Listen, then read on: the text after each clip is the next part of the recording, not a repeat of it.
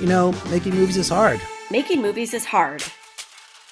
Welcome. This is the podcast about the struggle of being an independent filmmaker. I'm Alrik Bursell, the founding host of the podcast, and I'm a sci-fi horror filmmaker. And my first feature film, The Ultimate, will be coming out later this year. I, I have the release date. I'm not sure if I should announce it. I think maybe I should. Can I announce it, Liz? How does this work? Yeah. If you, yeah. How's it going to hurt? I don't see how that's going to hurt. September 13th, the movie is coming out. We don't know where or how, but that's the release date. So keep your eyes open for it. Congratulations. My bread and butter release date was September 1st. So I, September's a good month. I am Liz Manashil. I'm a writer, director, producer who has made two features, Bread and Butter and Speed of Life. And I'm currently in development on a smattering of others. I'm a distribution consultant who used to manage Sundance's creative distribution initiative, and I do sales. And you do sales. You can be my sales agent one day, Liz. Woohoo. This week, we welcome writer director Naveen Chathapuram on the show to talk about making his first feature, The Last Victim, which hits theaters on May 13th. And he talks about how he made it over the course of eight years, how the film was financed, and why it took him so long to direct his first feature after he like was producing for like over a decade and producing successful things. Like, you know, it was very interesting. After that, Liz asked me a question about piracy, which I'm excited to discuss. But first, Liz, how are you doing today? I'm doing good. I'm trying to think of film wise what's on what's on deck. I think w- only thing worth even talking about for our little our little back and forth here is I'm trying to not take on more than what a director is supposed to take on. Do you know what I mean? Like you're in development on something and like I'm noticing my film team like expects me to be the secretary of the film team and like they expect me to send out the zooms. They expect like if if I don't schedule it, no one else will schedule it. And I've realized like I'm going to stop doing these things that I normally would be doing because they're not my job and I'm just going to be the director. Like I'm going to come up with the cast list if they ask and I'm going to work on the deck if they ask, but I'm not going to like try to control everything. So that's what's going on for me right now. What about you? Well, I have a comment first. So this is kind of what I was talking about or getting at when we were talking about projects, I think last week or the week before. Like there needs to be some person who is the force of the project to push it forward, right? There has to be somebody who is like setting all the meetings, making sure people are doing the things they need to do, pushing the, the boulder up the hill, right? And like normally that's the director if it's like, you know, your own project that you wrote and that you're, you're you want to make happen. But like in your case, like you're a hired on director, you're not that person. But it's so interesting that everyone's looking to you to be that person. And like they want, they want to hire that person, but it's like, like you, you morons don't understand, no offense to your team, that that person is not hireable. Yeah. That person has to be born from the project. Like there needs to be someone who's like, this is my baby and I will like, you know, fight tooth and nail to make sure that it happens. And if you don't have that person, movie don't happen. It's not gonna happen, you know, in my opinion. Maybe I'm wrong, but that's no, what it I think like. you're totally right. I think though what complicates it, at least in my world, and I'm not going to generalize and say this is gendered for every everyone in the world. But what complicates it is that I've been an assistant and I am a lady and I I really resent the expectation to take on administrative administrative tasks. The problem is exactly what you're talking about, which is the administrative tasks are actually what drive projects. It's the weirdest thing. Like if you don't schedule the call, the call won't happen. If you don't organize the schedules, you can't schedule the call. And it, I mean, I guess it's not that weird because like administrative work drives a bureaucracy. So like I shouldn't be surprised. but I'm just trying not to to do it too much because I don't want that expectation to be. I remember I worked at Sundance and my boss expected me to schedule calls for him that I wasn't going to be a part of. And I had to tell him, I'm like, if I'm on the call, I will schedule it. That's my job as manager of this department. But if it's your call, that's your job. And he understood. And we're in a world right now where uh, there shouldn't be expectations from the only female member of the crew to be the one honoring the calendar. Right. Or, or the director even. And since you're both, Yeah. it's like, I think that's like, it, sh- it should be the person who is hiring you. that person who brought you on, they're the ones who need to be s- assigning all the meetings, like setting all the schedules, pushing the boulder up the hill because they're the one whose project it is. Yeah. You're just a piece of it, you know? And so I don't think people get that. Like people like think if they they hire a producer, they hire a director, it's like that is like going to be the person who's going to take it off their hands and make their dreams come true. If you find the right producer, you find the right director. But that is not how it is. They're just a piece. So if it's your project, you're the one to do it all right? And I I love that you're drawing that line in the sand to be like, this is not my thing. I will do my job, but I'm not doing everyone's job. Yeah. Which is which is essentially what you have to do when it's your own project. You kind of have to do a little bit of everyone's job in order for it to to at least get started, you know. But then it pays off, right? Because then you move forward with your project that you care about.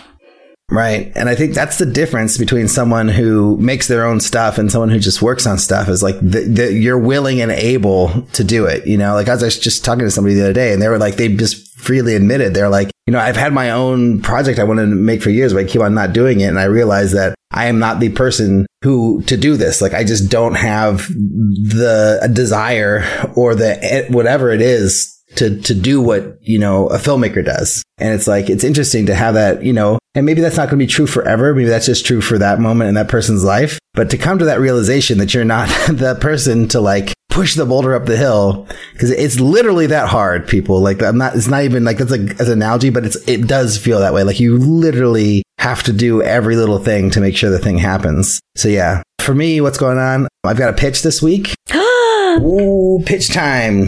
Yeah, exciting. I don't remember. We probably talked about it on the show, but I pitched a bunch of ideas to a, a, production company, some investment people, and they finally came back and they liked two of the ideas. And I'm pitching against, I think, three other ideas. And so they, they're saying, okay, well, we like both, but do, let's do this one first. And then if this one doesn't work out, then we can talk about pitching the other one after. But yeah, it's a whole thing. We might go to Prague to shoot it potentially because it's a Prague based company. That's so exciting. I don't know. It's nuts. It's crazy. Well, I mean, it's, it's, it's so, it's so early. Like, you know, we had a little pre meeting about it yesterday. And we were like researching the company and everything. And we're like sort of getting like some, like, you know, some ideas of what is happening here and like what the situation is. But we, we don't really have very much information. We have very little. And so we're going to go into the meeting probably with like as many questions as answers, you know, and it's going to be like a pitch, but it's going to be more like a two sided pitch because like we're going to be like, okay, well, pitch us. Like, how do you expect to do this? How are you expecting to do that? Like, you know, if you have X amount of dollars, like, what, why is it going to be a, a Prague production? Why don't we shoot somewhere else? Like, what, you know, because it's all these things that like aren't lining up based off of the information we're given. And we're like, okay, well, we, we need to get the details in order to actually properly, you know, do what they're at. Cause they, they basically said, they're like, we want to see a deck. We want to see a budget. And if you have a script, we want to see the script. And we're like, well, we can't budget it until we know like more about what we're trying to do. Like we, this is too early to budget, right? And so basically we're going to come in and be like, well, we're not providing a budget for you because it's, it's just premature. Like it's not time to budget yet. We have to like get more information, get to know each other better, like kind of figure things out. And then if you guys want to move forward and like this project's actually something that can be made, then we'll put a budget together and, and take the next steps, you know?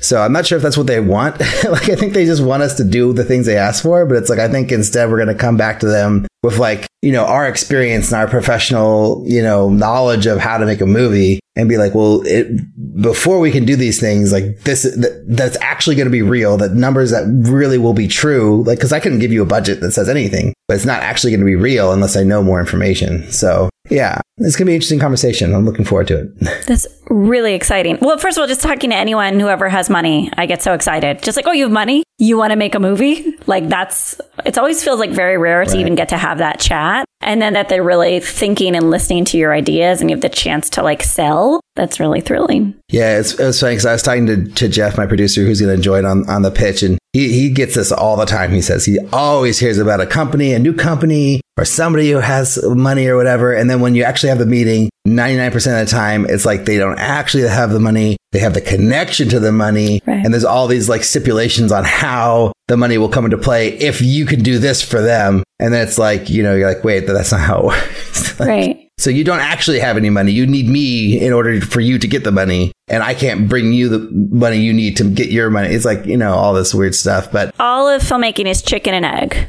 It's always like, like what comes first? And they never know what comes first. And they're always waiting for the other party to come first. But still, right. it's something to talk about. It's something to practice. It's a chance to be in yeah. the room. Like these are all amazing things and it's it's interesting. It's not my it's not my project. I didn't write it, so like I I read it, I fell in love with it, and so we're partnering with the writer, and so it's going to be me, the writer, and, and my producer Jeff on the call, and it'll be really interesting to do this three three way pitch, and it's like the first time I think. I mean, I think the writers pitched stuff before, but this is the first time like him doing it in a group, and you know, it's, it's going to be interesting. I'm I'm excited. I'm going to learn a lot. I think no matter what happens. Yeah, let us know what happens. Exactly. But another thing that you can make happen is uh, go to www.patreon.com slash MMIH podcast to support us on Patreon. We've had a lot of, lot of lovely people supporting us uh, on the platform lately. A lot of happy birthdays that we've been able to give out. So thank you all for checking that out. There's also lots of fun things happening on the Patreon, especially we're going to have a bonus episode. That's Patreon exclusive bonus episode coming out in the next couple weeks. So that's very exciting. You can also check out uh, jambox.io, which is a new royalty free music and sound effects company with an emphasis on high quality cinematic cues. Their composers have worked on soundtracks for Hollywood level films, and they've worked with directors like Michael Bay and Martin Scorsese, and they even offer customized plans to fit your needs. So definitely go check them out. We have a promo code MMIH, get 20% off your subscription. And it's not just the first month, it's 20% off the whole deal. So check it out. But without any more blither blather, here's our chat with Naveen Chathapuram.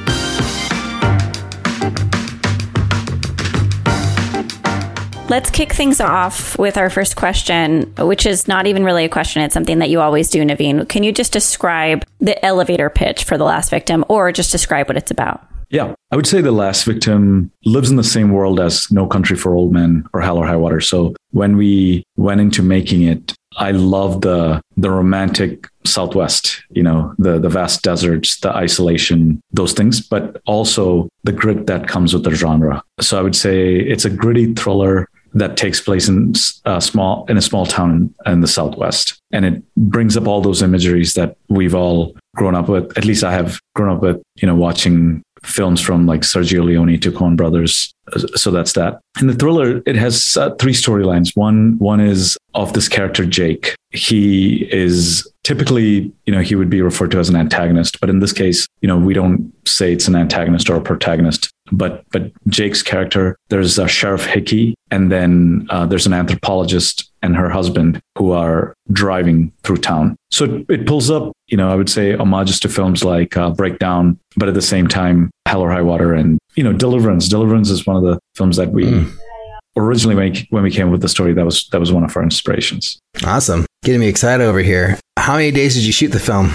So we shot for 19 days originally planned it for about 25 days and I, and I was fighting tooth and nail to keep every one of those days. But uh, as we got closer to production, I had to face reality and I was like, so it went down to 18 days and we had a glitch on one of the days. So we had, we got a bonus day through insurance. So, so that's, that's the 19th day. What was the rough budget, or what can you talk about with regarding with regard to budget? I would say it's uh, sub five million, you know, under five million dollar budget, and we shot it in Canada to take advantage of their incentives, and also when you know you go across the border, there's the dollar arbitrage. So because of those two reasons, we we went to Canada.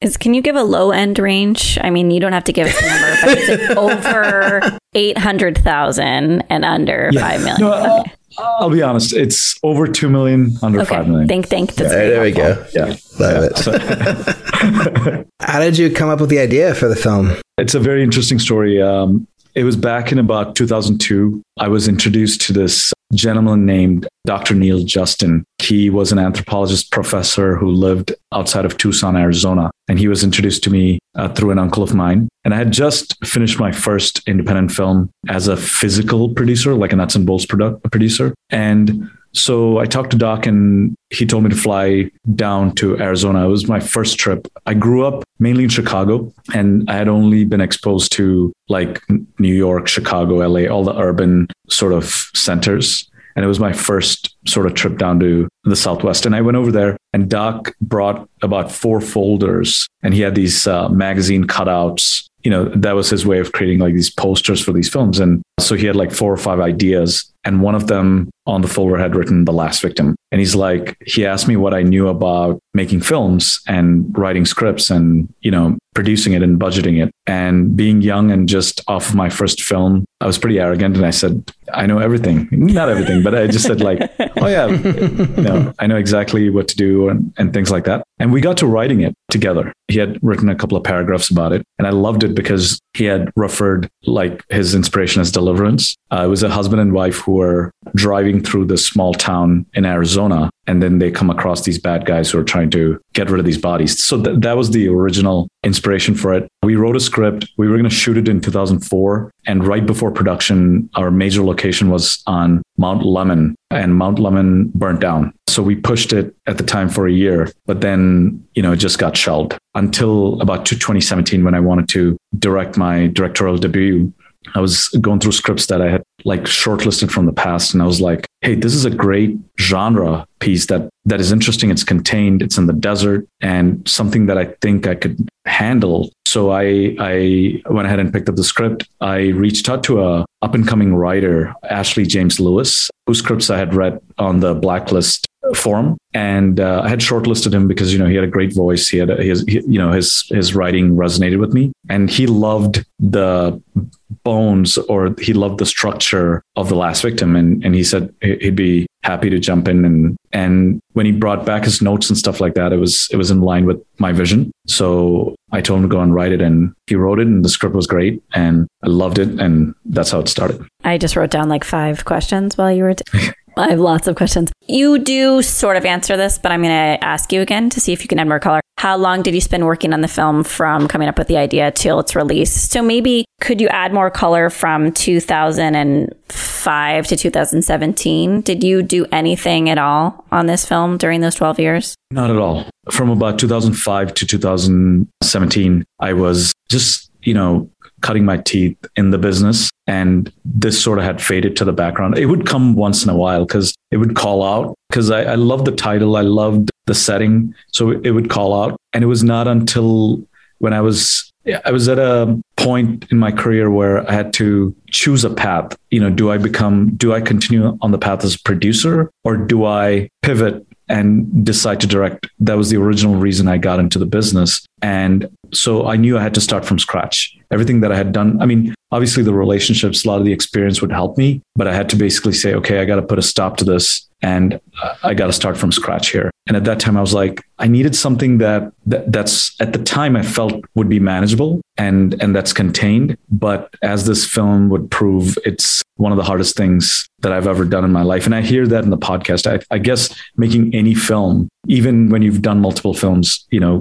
going to any film, uh, it, you know, it's it's a it's a it's a learning process. But have but going back to your question, I literally started September of 2017 on this particular version of the movie, and it's taken about four and a half years to get here. Wow, that's not that long. compared to some other projects.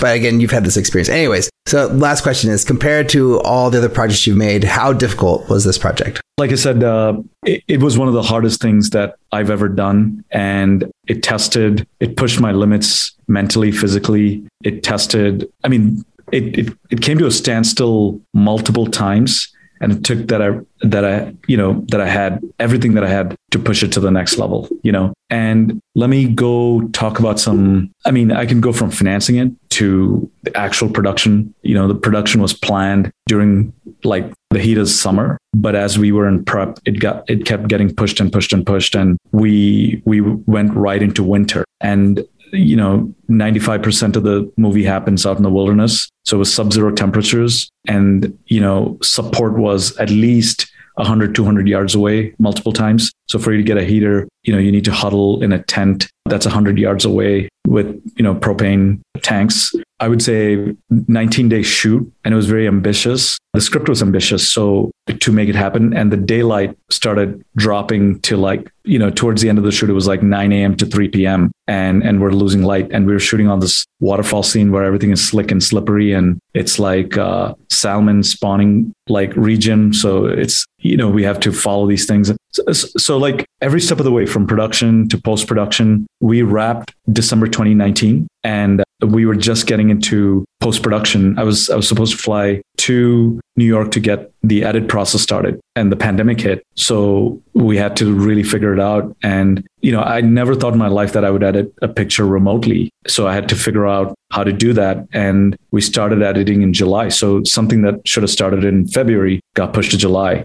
But at the same time it was enlightening. It was it was a lot of fun. You know, we had a lot of fun. I have I have a great team and that I was grateful to have, you know, in my corner. So so it was like on one hand it was pleasure, but on the other hand it was it was painful and and I pushed the limits. And I'll and I'll give a little story. So when I switched from producer to director, I had a lot of insecurities, you know, because I had built this artificial image of me as a quote unquote financier producer. So a lot of people looked at me as like a like a financier. So a lot of times when I see those type of producers who want to direct, it's met with like scoffs or they're like, oh, here comes another guy who, you know, wants to make a fool of himself as a director. You know, like that that's the kind of impression at least that was my insecurity. So I hired this uh, professional coach, a life coach, to sort of get my mindset in the right place for me to go tackle this. His name is Tommy Baker, and he's incidentally out of Phoenix. So I worked with him for about three months online through video conferences and everything. And and then he said he wanted me to fly down to Phoenix and he wanted me to clear the day before. And he said, do nothing but think about the goal you came here to achieve. So it was February 22nd,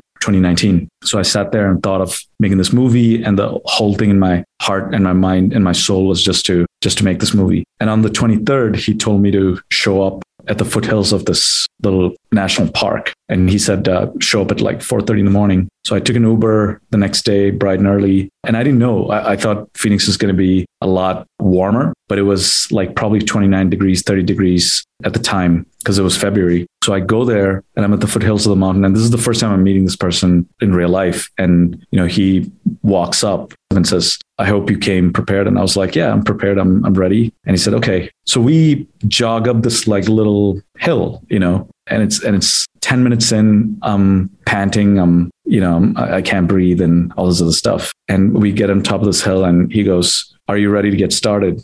And I thought we are going to just do a jog and we're going to meditate or something. And, you know, we're going to go to a conference room, whiteboard, and he's going to tell me how to reverse engineer my way to making this movie. And then behind this like hill is this mountain. And I forget the name of the mountain. And he's like, okay, we're, we're running up that mountain. And about 10% of the way in, I feel like I'm blind. I'm breathing, you know, my entire body's in pain and I can't. And, and he kept saying to me, like, just keep saying the purpose why you're here. So I, I would say to myself, the last victim, the last victim. And there was a point. So the trail, you know, is, is sort of winds up, but there's like rocks in between. There was a point that I couldn't see one step ahead of me. And I started like, I lost the trail and I started climbing these rocks. And he said, Oh, that's good. That's good. Now you're forging your own path, you know? but it got to a point where you can only think about the next step and then the next step and then the next step. You can't think about the mountain. You can't think about what's ahead of you. And we got about 90% on top of the mountain. And I couldn't, I didn't think I could make another step. And he walks up and he grabs this 25 pound, rock and he brings it to me and he t- tells me to hold it. And at that time, wishful thinking, I go, okay, he's going to do some ritual. He's going to leave it on side of the mountain, you know, and, and, and then we're going to walk down. And then he goes, the rest of the path, you're going to run up with this rock in your hands. And, and I, and trust me, like it was freezing. That's why I said the, the rock was like probably like ice, holding ice. And we go up to the rest of the mountain and once we got up there, the sun was just cracking over the horizon and it was a beautiful view. And he said, Look, this rock is all the baggage that you're going to leave on top of this mountain and you're not, you're not going to take down. And he said, This mountain is metaphorically your movie. And every time you, you doubt yourself, you think you cannot make that next step, you think of this mountain, think of where you are. And he said, There's going to be, there are going to be plateaus, there are going to be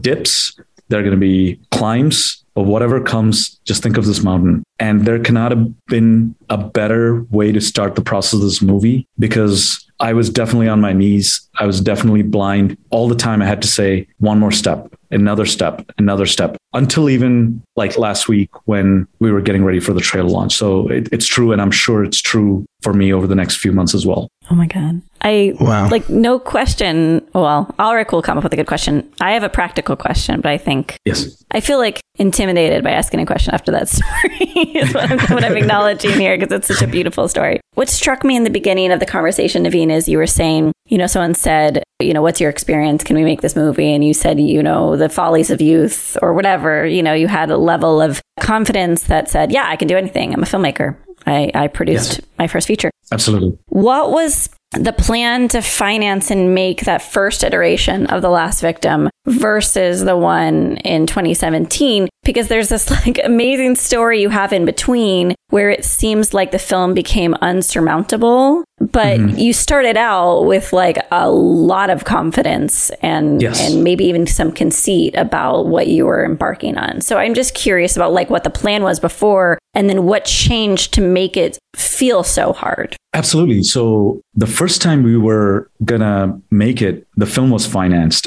Doc was gonna finance it. It was his dream to make a movie. He was an anthropologist. He had done so many different careers that his dream was to make a movie. So he said, Look, I have half a million dollars set aside. We're gonna make this movie.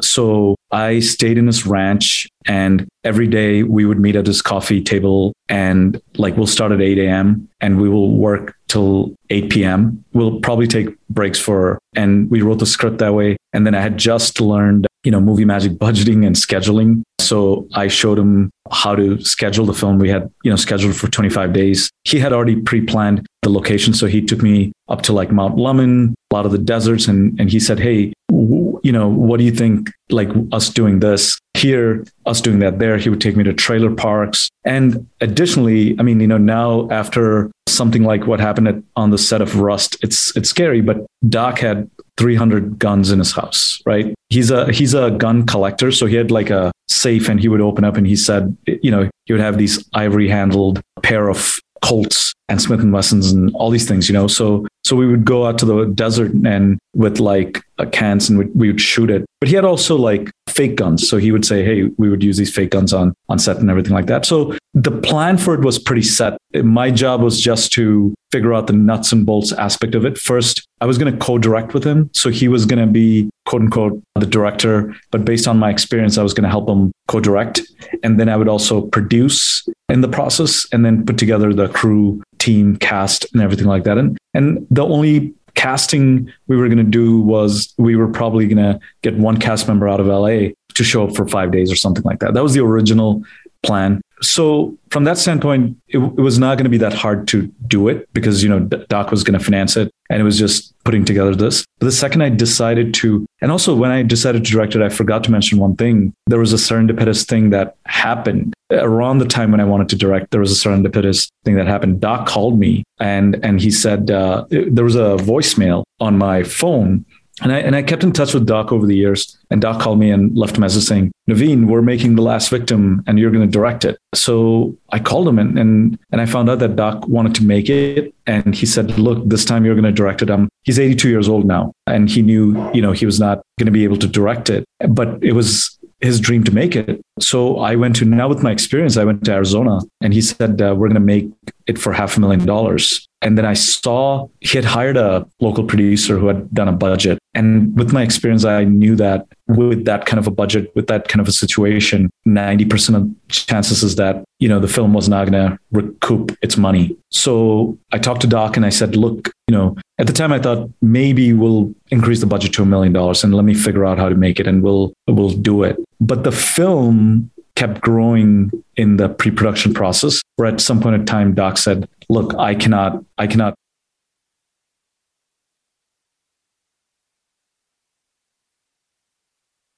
look i can't but i bless I, I want you to do this. I want you to go make this. So one of my goals is in the next month or so fly to tucson and screen the movie for him. Yep Wow. So many questions. So, so many things to ask. We'll just stay on this track just since you mentioned it just recently. you talked about half a million dollars, then going to a million dollars. Then you said that your budget is over $2 million and we don't know exactly how much. But what, what I want to know is like, what, what was the process of trying to raise the additional funds? Like, did you take some of Doc's money plus some other money from someplace else? Did you find one investor to fund the whole thing? Like, what was your process to get to the budget for the film? Absolutely. So, so what Doc's money helped me do, and and I say this to all my fellow filmmakers, this is what's worked for me. What Doc's initial funds helped me do was I got a I got a script written by Ash Lewis that I was really happy with, and I knew from my producing experience that is going to get some attention. You know, and the way I did it is I sent it to a few colleagues of mine. One of my colleagues, Todd Berger, ended up producing this film with me. I sent it to him and said, you know, I want to direct and I want you to read the script. And the, a sign that a script is going to let you make the movie or let it get financed is when someone responds saying, What do you want me to do? Instead of saying, Great script, what do you want to do? A lot of the times you get a response saying, What do you want me to do? Why did you send it to me? You know, so I sent it on a Friday to Todd and Sunday Todd responded saying, Great script, let's talk. And then as soon as I called him, he said, What do you want me to do? And I said, Hey, would you want to produce this with me? So going back to your question, script, it got it got a script done. I got a budget done by a line producer. I got a schedule done by a line producer. And I created a, a deck. And I think by this time, you know, with a little bit of travel and everything like that, I had probably spent $13,000 you know? And then my goal was to get because of my experience right? Like in the past i had done permutations and combinations trying to figure out what the next step is. So i needed one more thing. Now that i had a producer had a script budget schedule i needed a casting director to sort of shortlist names for me. So i called uh, a casting director that i had worked with lisa essary and i said look you know we're trying to make this movie. So she looked at it and she said, you know, do you, do you have any financing in place? And at the time, yes,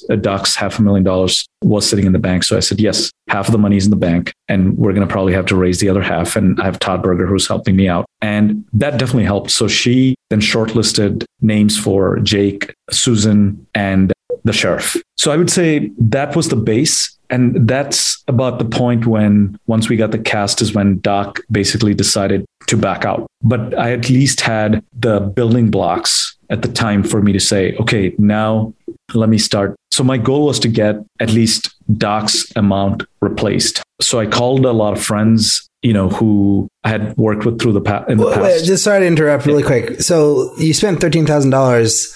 So did you just give him the rest of his money back, and then you say, "Oh, I owe you thirteen thousand, or like how do, how does that work when he backs so, out of the movie? It's not that I was giving any money back. It was in a it was in his account at the time. Uh, okay. I hadn't even because you know until I had fi- figured out everything and we started an LLC and all those things. I didn't want the money to be moved, so he was Ah, writing sure. checks. But I but I needed to be in a dedicated account so I can tell people, hey, the money's available. So it wasn't a dedicated account. But yeah, that's exactly what happened. Uh, you know, by the time we had the casting director, it had gone up to about twenty two thousand dollars and change. So what I said is, look, this is going to be your investment in the movie, and when when the film recovers, this is when you're going to get your money back. Oh. And he was totally fine with that. And and he exactly exactly. Wait, and you were telling us about replacing his investment, right? So Yes. I, I please continue. I'd love to hear more. Yes, please tell us. So, so what ended up happening was I was having multiple conversations, and right before this, I had run this company with a few other individuals and based out of Singapore called Indus Media and Entertainment. So I had some contacts with you know family offices and investors and those those sort of things. And I called who is now one of our producers, Frank Lee, and I said, "Hey, look." You know, I got this project. This is a list of actors. You know, it looks like we're going to be able to put together pretty good cast around this project and that you know it's it's going to have a market like from just sales as licensing to you know international distributors and and and, and definitely is going to have a domestic distributor. So it was a process going back and forth. I mean i reached out to a, you know tons and tons of people got rejected from a lot of quarters but frank also reached out to his network and finally we were able to find an investor who came up with the equity that we needed and fortunately, without going too much into the detail, I have one major investor, then I have another equity investor who put in a couple hundred thousand dollars. And then the rest of it I had to, you know, finance through tax credit and then a mezzanine financing and gap financing. Cause until I, you know, every like, you know, when we were done with filming, we were able to get tax credit financing to go just a few more steps. And then I got the mezzanine and the senior debt for me to finally get to complete the movie. So there were a lot of challenges for us to overcome to, to get it completed. Can you talk a little bit about contracts? Just because, like, the retelling of your relationships with Ashley James and Doc is like yes. It could it could live in a romantic world where there's just honor and and agreements and handshakes, but it, it could also live in a world where there's like very specific ownership and contract points between you. And I'm curious which pathway you chose. Absolutely. So with Doc, just because you know he comes, he, uh, you know he's an old timer from a uh, completely different generation. It was a lot of handshakes, and you know he did business like that all his life. So I had known him for X number of years, so I, I knew he was good uh, for the money. So it was just pretty much a shake hand, and I said I was going to do these things, and and he honored it. So so that was a like you said, it lived in a romantic or a dream scenario. But on the other hand, so with Ash, it was it was a you know work for hire, and and it's it's an advance payment with a kicker when the film gets greenlit, and he gets X percent of the budget. You know, mm. and that was that. For for Ash, like as the budget increased, did did his the fee increase too? And like, does that continue to happen as you go on, or is it more like it's whatever the budget was like when you went into production that's what they're getting paid the percentage off the fee the fee definitely increased but since it's his first uh, film we had put in a ceiling so ah. if the budget had gone i mean the budget did go to a level where it did hit a ceiling but until it hit mm. his ceiling it hit the ceiling right. his rate kept getting increased that's smart. Okay so i'm i'm very curious about oh god what was the question Alrik? You had it. You had it and it fell fell through the cracks. So, damn. I have a damn, question, damn, damn. and then you can go, interrupt Liz. me. But interrupt me if go, it comes. Okay. Go, go. You live in Chicago. You grew up in Chicago. I mean, like, so I, we always have this conversation about LA, New York, outside of those production hubs. Curious. It sounds like all your resources came from overseas or Arizona. So, did the Chicago filmmaking community was it a part of this project? So it seems like it came from overseas, but actually it came from all over the all over the US based on my experience working as a producer, you know. So I'll just uh, tell you the story like uh, 2002 after finishing my first film I went to LA and I was really nervous and we were taking meetings to, you know, get the film distribution. At that time I had created this card saying my name and it said producer but I was very shy to give it because I felt like I was an imposter. I had just done this movie and I was calling myself a producer, you know, that kind of thing. But what happened in LA was there were a lot of young people my age who were handing producer cards back to me. And I would ask them, like, what have you done? And, and I mean, and God bless them, right?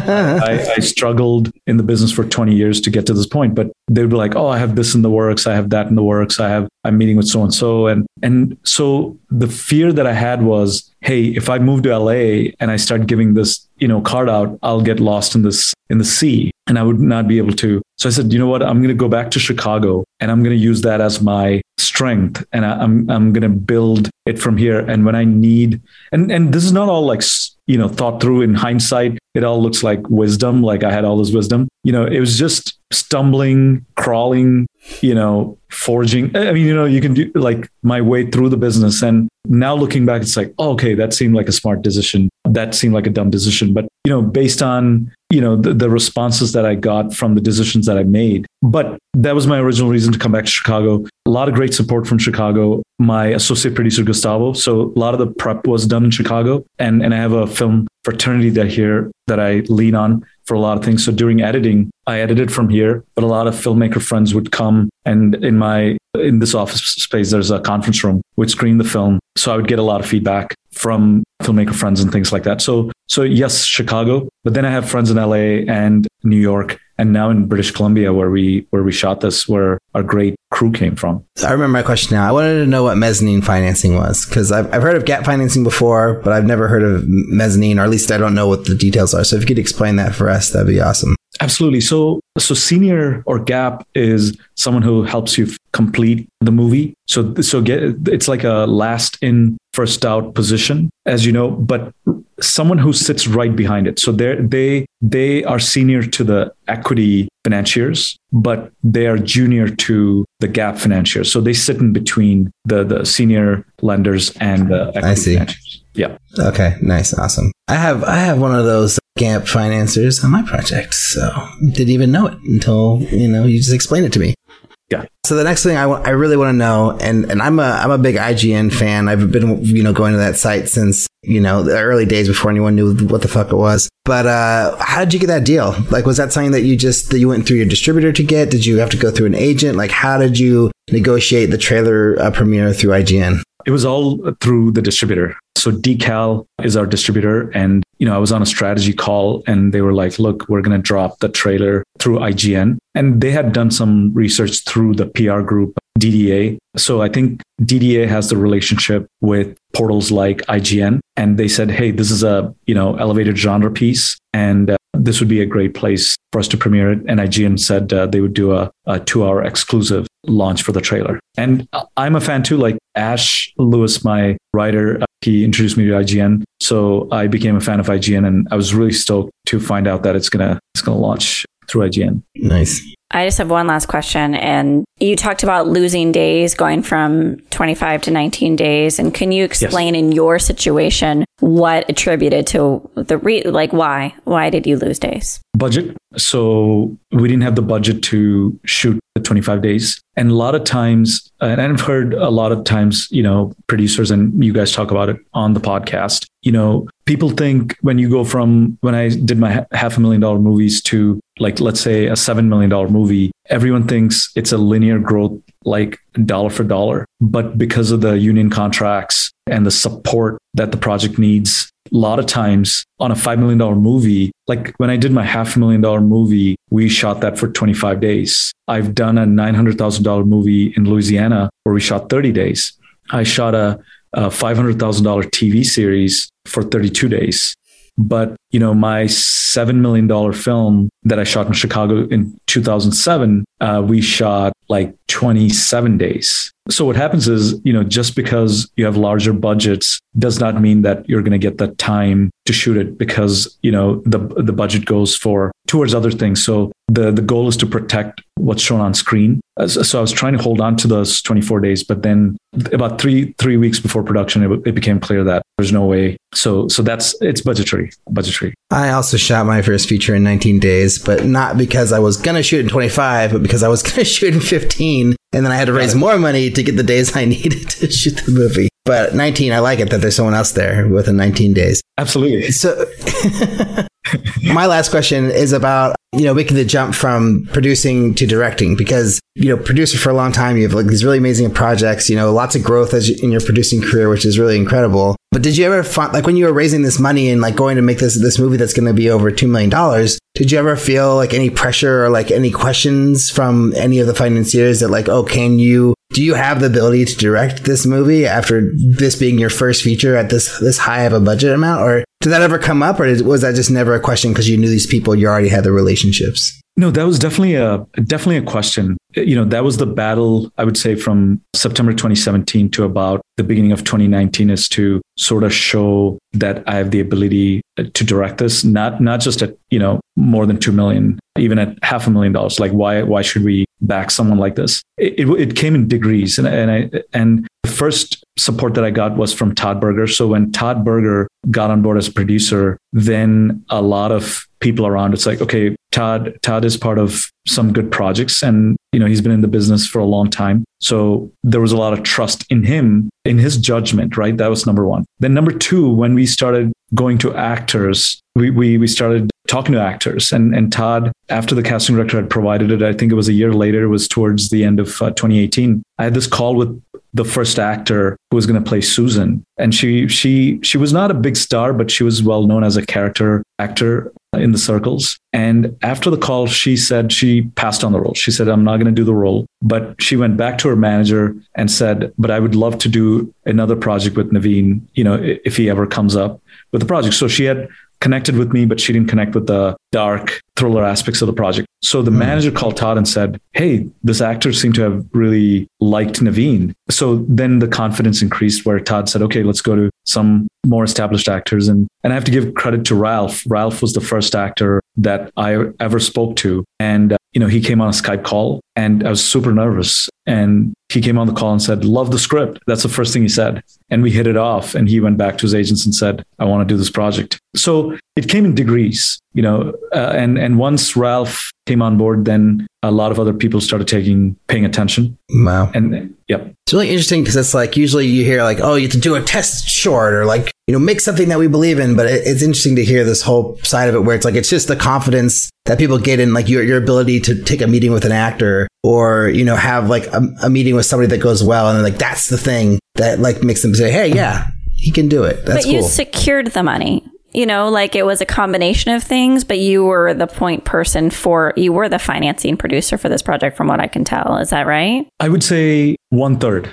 Okay. You know, I was able that's still a lot of responsibility. Yeah. It, had you not have brought those resources to the project, you might have been under a, a tougher gauntlet, I, I presume. Absolutely. But it, it also, it was again, it was not like the, you know, Doc's money was there. We got to do certain things. Doc's, Doc's money disappeared, but we were on a path. We continued on that path. But then we had pressure. Hey, now we're telling all these people that there's money in the bank. So how do we now counter this? So it was like one pressure made us go solve a problem on the left. And then that pressure made us solve the problem on the right and back, you know. So it's just, again, going back to that one step at a time. You know, it's like, what's the next step and what's the next step? But it's magic because most people, and I know we're running out of time, but most people like will lie about the doc money situation. you actually had a situation where you had money and then it, it it evolved and it changed to a different financing situation. So it's like you had this pretty magical scenario where you weren't lying and you got to progress with yes. your project. No, I'm thankful for that. I,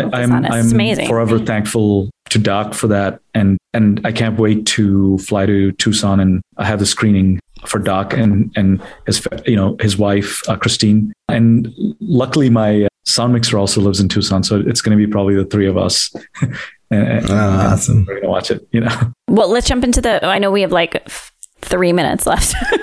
but we'll do a rapid fire final six questions. And the first question is What's the first film you made and how do you feel about it now? Uh, the first film I made is called Beyond the Soul. You know, I call myself a producer, but I was brought in to be an AD on the project and I was not involved, you know, creatively in the process until we we started filming. The director was was from India, but what I feel about it is, you know, that got me started in the business, but from a creative standpoint, I couldn't be apart from from from that vision of the project. So many parallels. My first project, I was an AD on a feature with a filmmaker from India.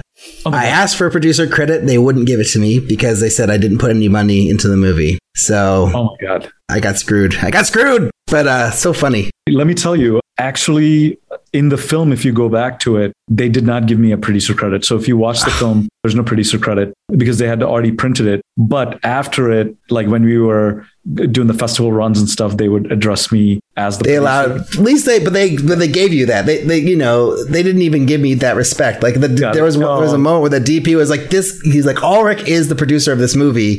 He should have a producer credit. you guys are calling yourself producers. You're not producers. It was like a huge rant. And then you know it's like, so am I getting that producer credit? And they're like, well, we want to, but we can't. I'm like, Oh my god. A- anyways, I know, I know. Anyways,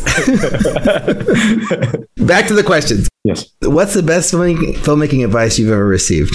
I think it's from my mentor, Stephen Milburn Anderson, who directed the film South Central. He said three things I would say. He said the process of making a movie is a process of making decisions. So he said a director is nothing but a person who says yes and knows. And the second thing he told me is there are only two shots in a movie. Don't get scared. Like when you're in the midst of it and you're getting thrown at a thousand questions, he said there are only two shots in a movie. There is a POV and then there's the omnipresent, like what do you call it? The omni omniscient camera. Omniscient, yeah, God's perspective. Then the third thing he said is the process of making a movie is the process of eliminating distractions. So those are the three things that I held on to my core while I was making this movie. Wow. What's the worst filmmaking advice you've ever received? Oh my god. That's a tough one. What's uh, let me ask that question to you. What's the worst uh, filmmaking advice you've gotten? Alrik, do you have one ready? I'm going to think about it. Quit, quit, quit the business. You know, get a, get a real job. I've heard that so many times where I'm like asking people when, I, especially as a young PA, you know, like what you, what, what do you, what should I do? I want to get in the business. And like, oh, you're like, yeah, be a lawyer. Yeah. Get into computer engineering. It's like, well, fuck you, dude. Like you're doing it. Like, well, give me something encouraging here. Absolutely. I know. No, uh, that that I've heard a lot. You know, it's like it's like you should quit the business and get a real job or but filmmaking wise I would say they're like, "Hey, why don't you figure out a real job in the film business so you can you can still be in the film business but but you can get a paycheck on a regular basis." Yeah. So I love that because that's like what I did basically. I mean, but like, I, but, but but no, but look, looking at you, it's like you were like, no, I'm gonna actually just produce movies, and that's gonna be my day job. And it's like, holy shit! Like, why didn't I think of that? no, but during those times, you know, from 2002 to 2010, there were a lot of times I, I you know, I, I did have part-time jobs and other things, but while I was doing it, because movies were like, you know, there would be a time you would make money, and then while you're in development, you know, you're not making money, so you have to figure out a way to make money during that process. You know, mm-hmm. I, I'm trying to think of bad advice, but honestly, it's either in one ear out the other or no one gives me advice. And that's not because I'm too fancy for someone to give me advice. It's like they're just like, there's Liz. I'm not going to give her advice. Moving on.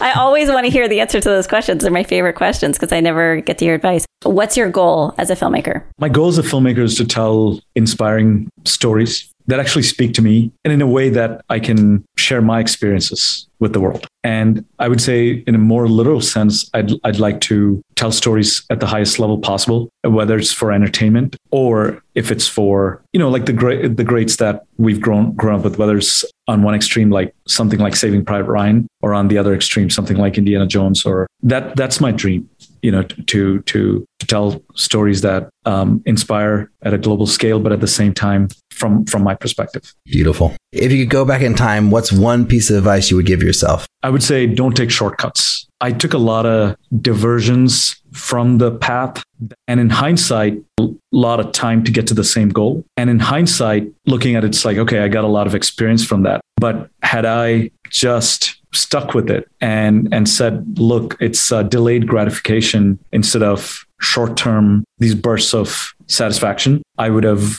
probably achieved a lot of things that i wanted versus a lot of disappointment and a lot of quote unquote failings. But that ultimately brought me back back to the goal. So i would say the advice to myself would be not to take shortcuts. Just stick with the course day in and day out and keep moving forward toward towards that goal. Is making movies hard? Like my email to Alrik, I would say making movies is impossible and impossible is nothing. Beautiful. Uh, so yeah, where should people go if they want to watch uh, The Last Victim? If they want to learn more about you, do you have a website, social media handles? When's the movie coming out? Tell us all the good stuff. Absolutely. So the film's coming out on May 13th, and I'm happy that it's Friday the 13th. So the joke I have is uh, who will be the last victim this Friday the 13th?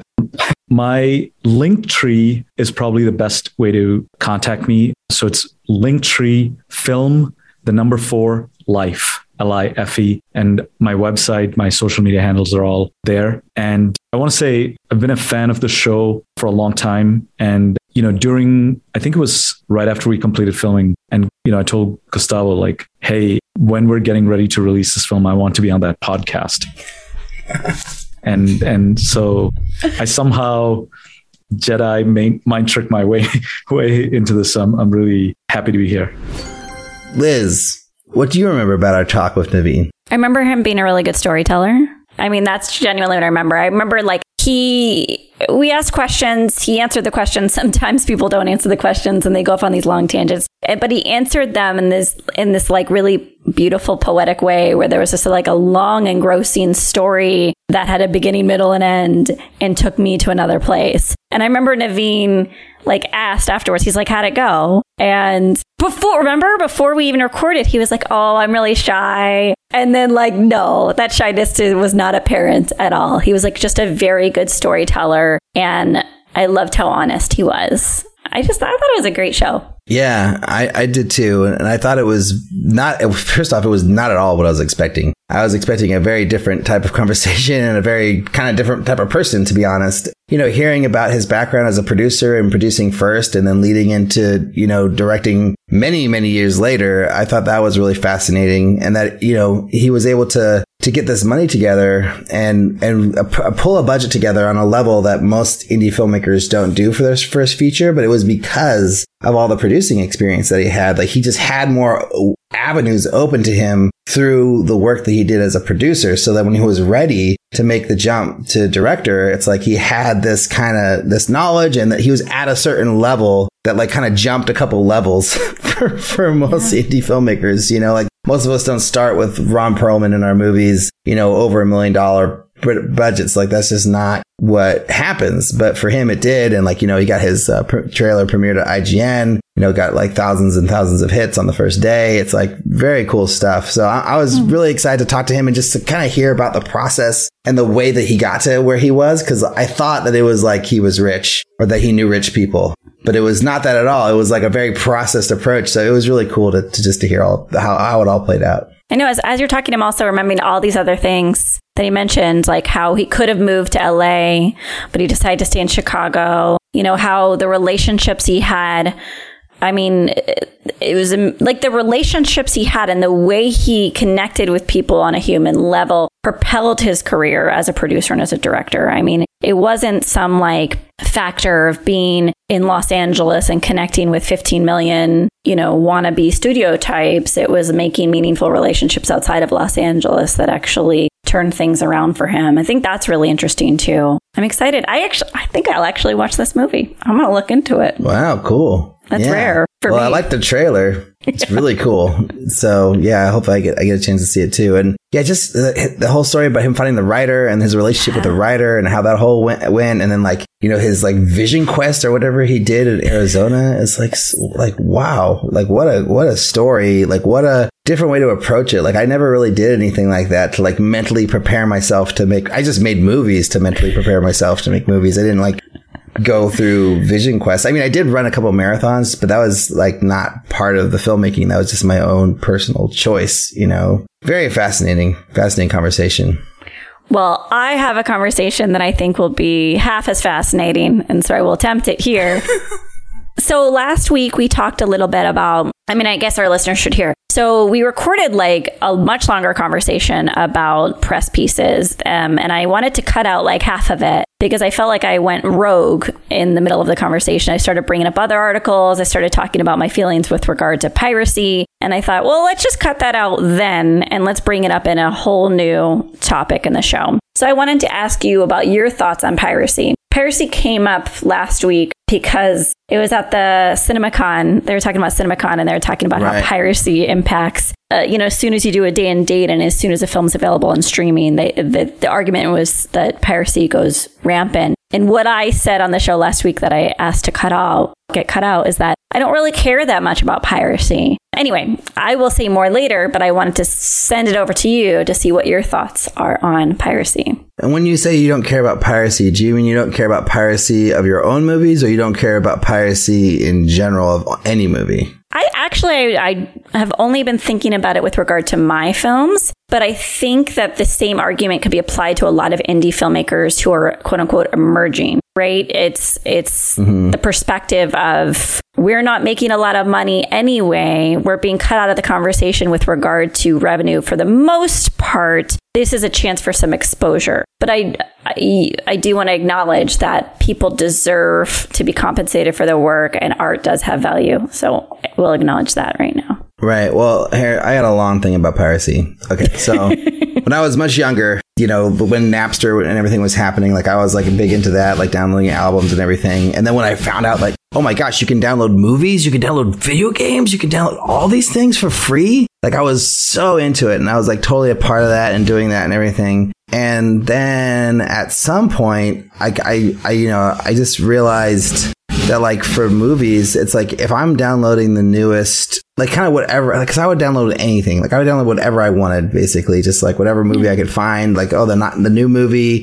an older movie, like whatever movie that I was interested in watching, and I would just put it on a thumb drive, put, put it into my PlayStation, and then just watch it on my big screen, you know, just like anything else. And I think at some point I realized, well, if I can pay for it, like I should pay for it because if I don't pay for it, then I'm basically killing the industry that I'm begging to be a part of, that I'm like slamming my face against the wall every day, trying to make money as a filmmaker and trying to get my first feature made to like, you know, hopefully make a career out of this and get paid. It's like the least I can do is pay for the content I watch. So then I made a new rule that if I could buy it or, or rent it anywhere, I would do that before downloading it. And I'd only download something if I just, if there was no way for me to pay for it. And that's sort of where I'm at now, although I, I haven't really downloaded anything in a long time because, you know, you could pretty much find anything and pay for it, you know? Except for So Airheads. that's sort of like my uh, Airheads. Wow. Really? That's so funny. Well, last I checked. I love Airheads. Airheads is amazing. God, I watched that movie so many times. TBS, man. So, but that's like one part of it, right? But then for my own movies, it's like, yeah, I don't really care because it's like, you know, more people who watch it, the better. Like, I'm not really making money. Although I, I did have a friend who made a movie and like, you know, it got pirated all over the place. And then he was like upset. he's like, well, now like the little sales I did get, like I'm, I'm not going to get as many because it's all on these torrent sites already, you know? And to me, I think it's like inevitable. Like, like they're just, it's just gonna get on a torrent site, you know? So like, like why fight it? Like why, you know, make a big deal? But like, I'm not like pro it. I'm not like, yes, pirate my movie, please. Like I do what I can to, to stop it. But you know, it's pretty much like, it's gonna happen. Like if you're sharing it with a bunch of film festivals, if you're sharing it, you know, through the internet, like the, the likelihood that it slips out somewhere, you know, through some firewall or something, like it's bound to happen. So I, I wouldn't worry about it too much, I guess is what I'm trying to say as a, as a filmmaker, but like I'm not going out there to support piracy. Like I'm trying to, to, I'm like actively not being a part of it and just paying for my content. And, you know, especially like if an indie filmmaker makes a movie and even if they send me a, a, a, like a digital link to watch it for free, like I'll, if I, if I like the filmmaker and I like the movie, like I'll rent the movie just to support them and like be one more view for them. So yeah, I don't know. I mean, I feel like, yeah, that's why that whole article is so stupid. It's just like, oh, we're, we're fighting piracy. One week longer for Spider-Man not to be out with pirates. It's like, it's gonna be out and, and like, and the people who are watching it, like looking for it on torrents, they're not gonna give a shit if they have to wait one week versus one, you know, having it the day of. Like they don't care. Like I waited like six months for Spider-Man to become available on digital so I could buy it for $20 so I could watch it at home because I didn't want to go to the theaters at the time, you know? Like, but these pirates, like, they're people who are using them. One week's not going to matter. Two weeks, not months, not going to matter. They're, they'll just wait until they can find it on their torrent, you know? So Yeah. I just thought that was just a whole, that's just like a bullshit, like rah rah, meaningless speech from that conference. I just, and then the article that, so the, the news article, like we were to do a news article this week and it was almost like the same. It was just another raw raw bullshit thing that is just like, this is bullshit, dude. Like you're just trying to like appease your, your, your, your, your stake, your, your stockholders, your stakeholders, try to make them say like, yes, original TV, traditional television is still has a future. We just have to innovate it and think of it differently and we will, it's going to evolve, man. It's gonna, it's not gonna go away. It's gonna evolve. It's like, oh, shut the fuck up. It's going away. It's not gonna be there in 50 years. Or it's, if it is, it's gonna be such a smaller segment of the market. And that's what I, you're seeing in all these things is like, these people are getting so fat on such a big percentage of everything for, for the whole, like, existence of entertainment, like, like big networks, big companies like owned everything and they had so many eyeballs just for them. And now everything is separated and segmented and there's so many different ways you can get your content now. Yeah. Those big pieces of the pie aren't there anymore and they have to fucking deal with it. They got to move on. They got to figure out other ways to make money. Stop trying to pretend that you can go back to the way it was. No, you can't. It's going to be, dip- we have a different future ahead of us. Anyway, soapbox done. no, I like the soapbox. I'm also just thinking of, you know, I do sales and I, I talk to filmmakers regularly about their distribution situation as a consultant. And I've had clients come to me and they say, Oh, I'm angry at my distributor. They didn't use any piracy takedown services. And if you go on Pirate Bay or whatever, you know, I, I don't know what people use anymore. You know, you see three pages of my Pirate film. Bay's dead. Okay, I really liked Pirate Bay. That's the one I used a long time ago. and I, I think it's a fair concern, but I also think that the amount of stress that filmmakers have that they put towards anti piracy measures is the ratio is unhealthy because the focus should be elsewhere. If someone's going to torrent something, or if they're going to rip it, if they're going to pirate it, they're probably going to do it. They're going to find a way. They're going to find a way Yeah. to do it. So ultimately, you should be focusing your attention towards the audience that's going to properly compensate you for your work instead of paying for anti-piracy measures. And I think there's a, like a what is it, law of diminishing return to this or I don't know what I'm saying, but my argument is that for the indie filmmaker who doesn't have a lot of resources, use the resources towards marketing. Don't use it towards, don't use that uh, money or your ire towards piracy and use, utilize piracy to your own, to your own benefit. I had this guy, I think he's in Scandinavia. He said that he saw my movie, sent me an email, and I was like, Oh, how'd you see it? And he's like, Oh, I, I hope you're not upset. I pirated it. And I just sent $300 to your PayPal to apologize for it and to take you out for dinner. Wow. And it's like, Wow. that's more money that I've made transactionally over the past few months. Is that $300? So, like, a lot. yeah, I'm, and I'm totally okay. Like, someone saw the movie, he wanted to connect. He was saying, thank you for the experience. And we should focus on connecting with our audience rather than piracy. And I, I don't know. I think I too often make these stopbook statements about how piracy doesn't matter. And I just thought we should have a conversation to put in the forefront that there are more important things. I mean, uh, your distributor should be marketing your film. That's the more important thing, you know? Right. You shouldn't have 15 million people taking percentage of your revenue. Like those are more important things than it being on some sort of torrent service. That's all. Right. Because cause I don't think it's like customers who were going to buy it online or whatever are like suddenly like, oh, it's a torrent? Oh, I won't pay for it. It's like there's people who download movies illegally and that's how they get their entertainment. And there's people who pay for it. And so I don't think you're losing out to a market if you, you know, if your movie gets pirated, right? Like it's not going to be like, and, and the person who's like, oh, I heard about bread and butter. Let me see if I can download it for free. If it's not on the torrent, they're probably not going to go pay for it anyways. They're just going to watch Find the next something movie. else. Yeah. So yeah, I feel like for us, especially for indie filmmakers, like getting that one fan who watched the movie, even though they pirated, but they felt compelled enough to email you and then even more compelled enough to send you $300, I know. which is like, I don't know, a hundred movies, a hundred movie, movie nights right there or something. Like So that's nice. crazy. And it's like amazing. So I, that, I mean, I feel like it's like almost like a, like, yeah, you should have your movie pirated so you can find the super fan who wants to send you $30. Like that's probably better. I don't know. I'm not, I'm not trying to advocate for it. I'm just saying that like for, Yeah. for little guys like us, it's, it's just better to, you know, it's just people seeing it is better than people not seeing it is what I'm trying to say, you know? I don't know if you're watching the new Joe Bob Briggs season, uh, uh, The Last Drive-In on Shudder. Oh, no. Former guest of the show, Joe Bob Briggs, but he did Night of the Living Dead as his 100th episode. And he's got a really nice. nice ending monologue for indie filmmakers and how we should never expect any revenue as a first time filmmaker and emerging filmmaker and just to get it out there as fast as you can so that you can move on to the next project and really mm. start to make an imprint on this industry. And I thought it was a really nice reality check for all of us. So check it out. Nice. Good old Joe Bob. Always got a great little thing for indie filmmakers. Love that guy. It's, it's, it's really fun that we, I just love that we had him on the show and I love his show. It's pretty great. So I wanted to talk to you really briefly about one more thing, as long as we're not like over time. I lost my counter here. I usually have a little. t- Yeah, I think we have a few minutes. Oh. We're at 31. Okay. I just want to know really quick. What are you watching? Three things you're watching right now. Hit, hit, hit Oh. God. And it could be Oh, whatever, God. whatever you're watching. Better Call Saul because Sean makes me watch it, and I, and it is rewarding. Yes. It's rewarding, but, but he does make me watch it. I'm addicted right now.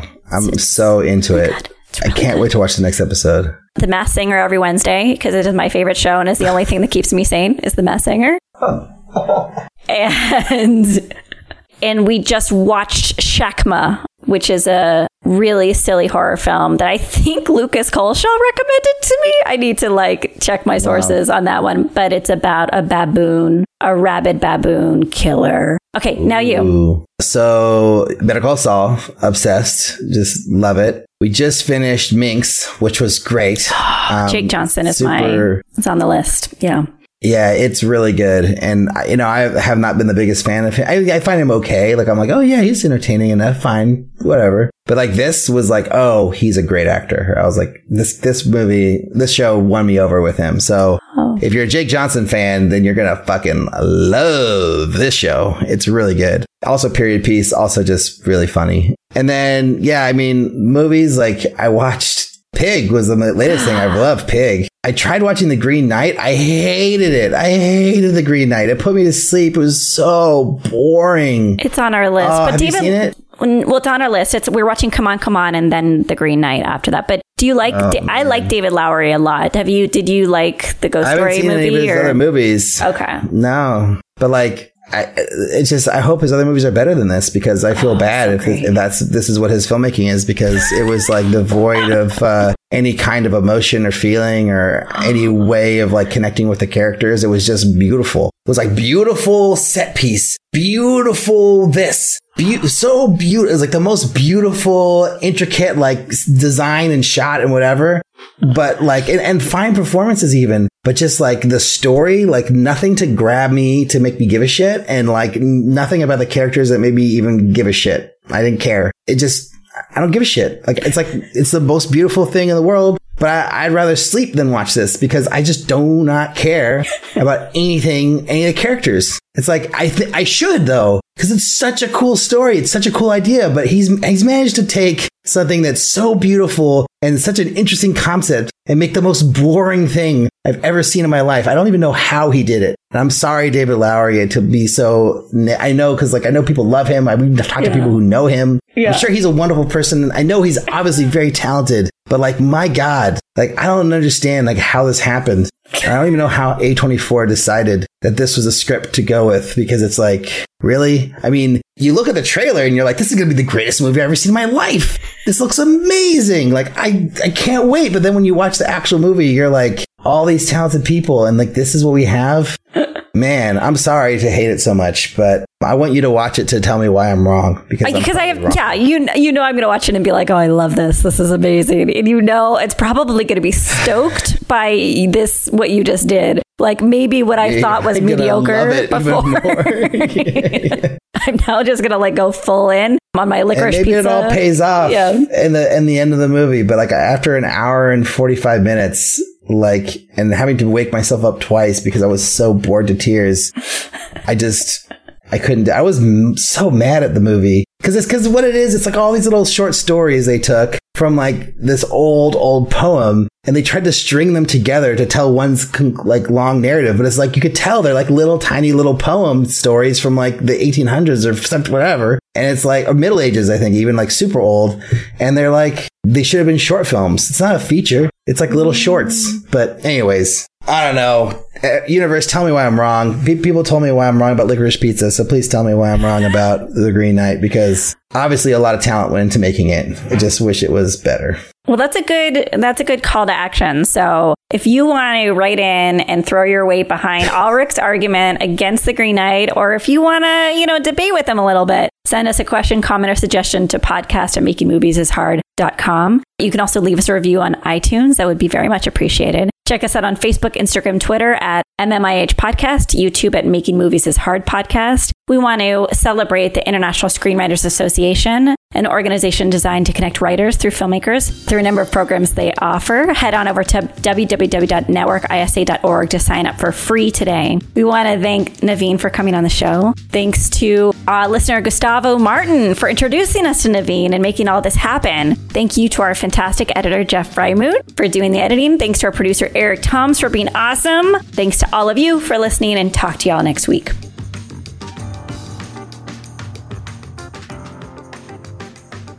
Um, should I do one more excited? And here's our chat with Naveen Chathapuram. Yay!